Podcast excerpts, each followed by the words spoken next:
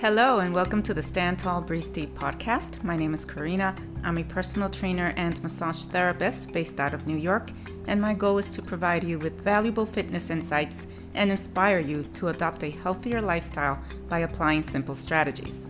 On today's episode, I'll be speaking about the importance of rest and recovery days. I'll go over some techniques and recovery tools that will enhance your fitness efforts and keep you limber. This episode is coming straight from my blog. Check it out at integrativefitnesstherapy.com. It's titled Recovery Methods for Mere Mortals and Maybe a Demigod. Look out for the link in the show notes and pay me a visit there. The first technique I'll be speaking about is absolutely free. It's a stretching technique that is usually done by a therapist, but you can certainly do it on your own. Then I'll get into the benefits and uses of massage guns and vibrating foam rollers.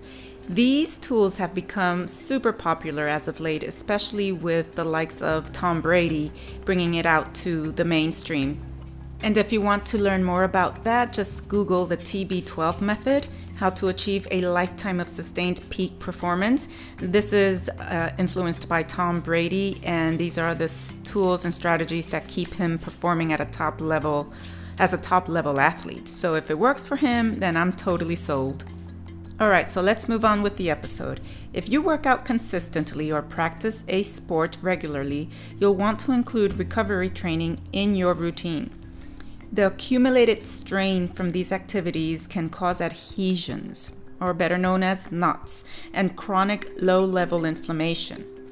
So let's break down these two things. Inflammation, chronic inflammation, everyone knows by now that it wreaks havoc on the body. It can create pain and limitations, which will affect our life, our resiliency, and our activity level. So it's important to keep inflammation at bay.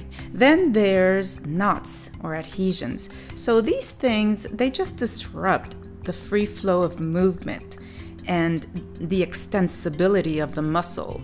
So, if you could imagine a knot in a muscle being like a clumped up Play Doh ball, and it's going to affect that muscle's extensibility, how far it can reach out. It's going to create an obstruction there. So, it's important again if we're training to attend to stress areas of a, within the muscle and prevent these big balls of Play-Dohs clumping up everywhere. Essentially, that's how you should see it. Like a knot, it's like a, a dense ball of Play-Doh if that's not going to make you pay attention to your recovery routine, then I don't know what will. These things will create muscle imbalances and increase your risk of injury because you're not moving efficiently. Recovery routines ensure the body adapts to training in the most efficient manner. It protects against excessive inflammation and restores your strength and energy. The first technique I'll be talking about is proprioceptive neuromuscular facilitation, otherwise known as voodoo. So I like to call it voodoo, and that's how I explain it to my clients because the exact mechanisms by which it works are not clear, but it's incredibly effective and it works immediately after you do it. Now, there are many theories involving on how it works, and it, it, it involves neuromuscular pathways. And there's a lot of research papers out there that you could read about these theories if you're all into that. I'll link them in the show notes. So if you want to get further into that, I have that for you. Okay, but let me tell you a little bit about proprioceptive neuromuscular facilitation, or let's just say PNF. So it relates to proprioception, which has to do with the sensory receptors on our body telling us where we are in space. It helps us to navigate the world around us. So, if you could imagine, if you close your eyes and reach out your arm to like grab a cup that you know is there, um, that's going, that's our proprioception at work. It also helps us with balance. It helps us from bumping into walls. So, if you're a klutz like I am, you need some balance training in your life. Um, this will enhance your proprioception and make you more sturdy, more balanced. Now you connect that with the neuromuscular, just it's just a way of saying your brain communicating with your muscles. So PNF facilitates these two components of the body to help you to stretch farther.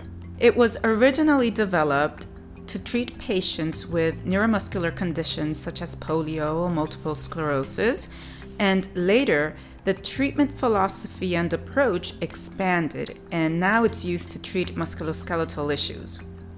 PNF is a stretching technique commonly used in clinical settings to restore range of motion after surgery or injury. It has been adopted in the fitness world for its effectiveness at increasing both active and passive range of motion. It has also been found to improve muscular performance if incorporated post exercise or on recovery days. This is what makes it a great recovery tool.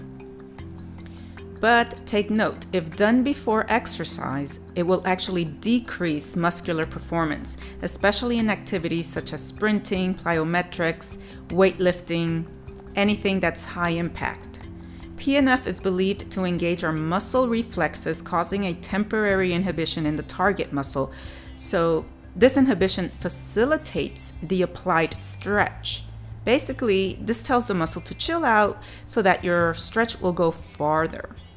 This leads to increased muscle flexibility, allowing you to improve strength and force production because you've opened up this new area of muscle that you can train. I mentioned earlier how PNF is like voodoo. It works instantly, immediately after you do it. But guess what? It's temporary. In order for you to maintain your newfound flexibility, PNF must be performed regularly and consistently. The recommendation is two times a week. Here are some factors that influence the effectiveness of PNF the method being applied, the muscle being stretched, the age and gender of the person. And some populations that PNF might not be right for are pregnant women, people with cardiovascular issues, because breathing is a vital component of this technique. And I know that sounds silly because breathing is a vital component of being alive, but a lot of us breathe poorly. We have shallow breath and we sometimes get this urge to hold our breath when we're doing certain exercises. For this technique, it's vital that we use our breathing pattern as a tool to assist in facilitating that stretch. It taps into our nervous system and helps us relax, so that's really the value in it. Who else it might not be right for is people with ligament laxity. So, this is a genetic trait, and if you could get your leg behind your head, then you've got ligament laxity. It just means that uh, your ligaments are have a lot of extensibility, and so you're hypermobile. So, maybe PNF is not the thing you want. A better approach would be to strengthen your muscles and then maybe use the other tools I'll be speaking about, which are vibrating foam rollers, self myofascial tools at home. I am a huge fan of PNF for its ease of implementation, accessibility, and effectiveness. I assign it as homework and self care tools to my training clients to help maintain and improve flexibility. So, if you want to train with me, look out in the show notes for a link to schedule a free virtual consultation. Now I'm going to talk about the methods used uh, for PNF. Uh, I use two. You'll come across you'll come across others, but these are the two that are commonly used and that I like using. The first one is called contract relax method or CR. Then there's contract relax antagonist contract method or CRAC, which is a lot more fun to say. So antagonist just means the opposite muscle of the target muscle of the muscle that you want to stretch. So let me run through this briefly. I don't want to make things overly complicated, but you will come across variances of these methods. Many in the mostly in the amount of muscle force applied and the stretch, the stretching length, the duration of the contraction and the stretching. PNF is best done with assistance, as I mentioned earlier, from a trainer or a therapist, but can certainly be applied solo with the help of a stretch band. So if you're working with a trainer or you see a physical therapist and they're doing this, you know, just pay attention and ask them how you could do this at home. I'm going to break down how the contract relax method is applied. Uh, I'll take the hamstrings as an example imagine the scenario I'm going to lie down on a mat. I'm going to take my stretch band or a belt or a towel, Both legs are extended out on the mat, but I'm going to wrap the towel around one leg, around the ankle area.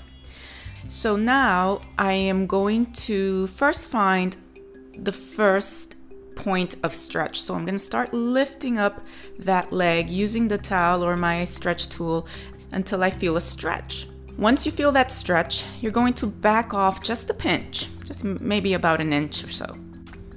Now you're going to prepare for the contract portion of the method.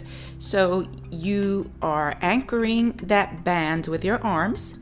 Relax your upper body, breathe smoothly, take an inhale, and as you exhale, you're going to start uh, bringing that leg back down toward the floor.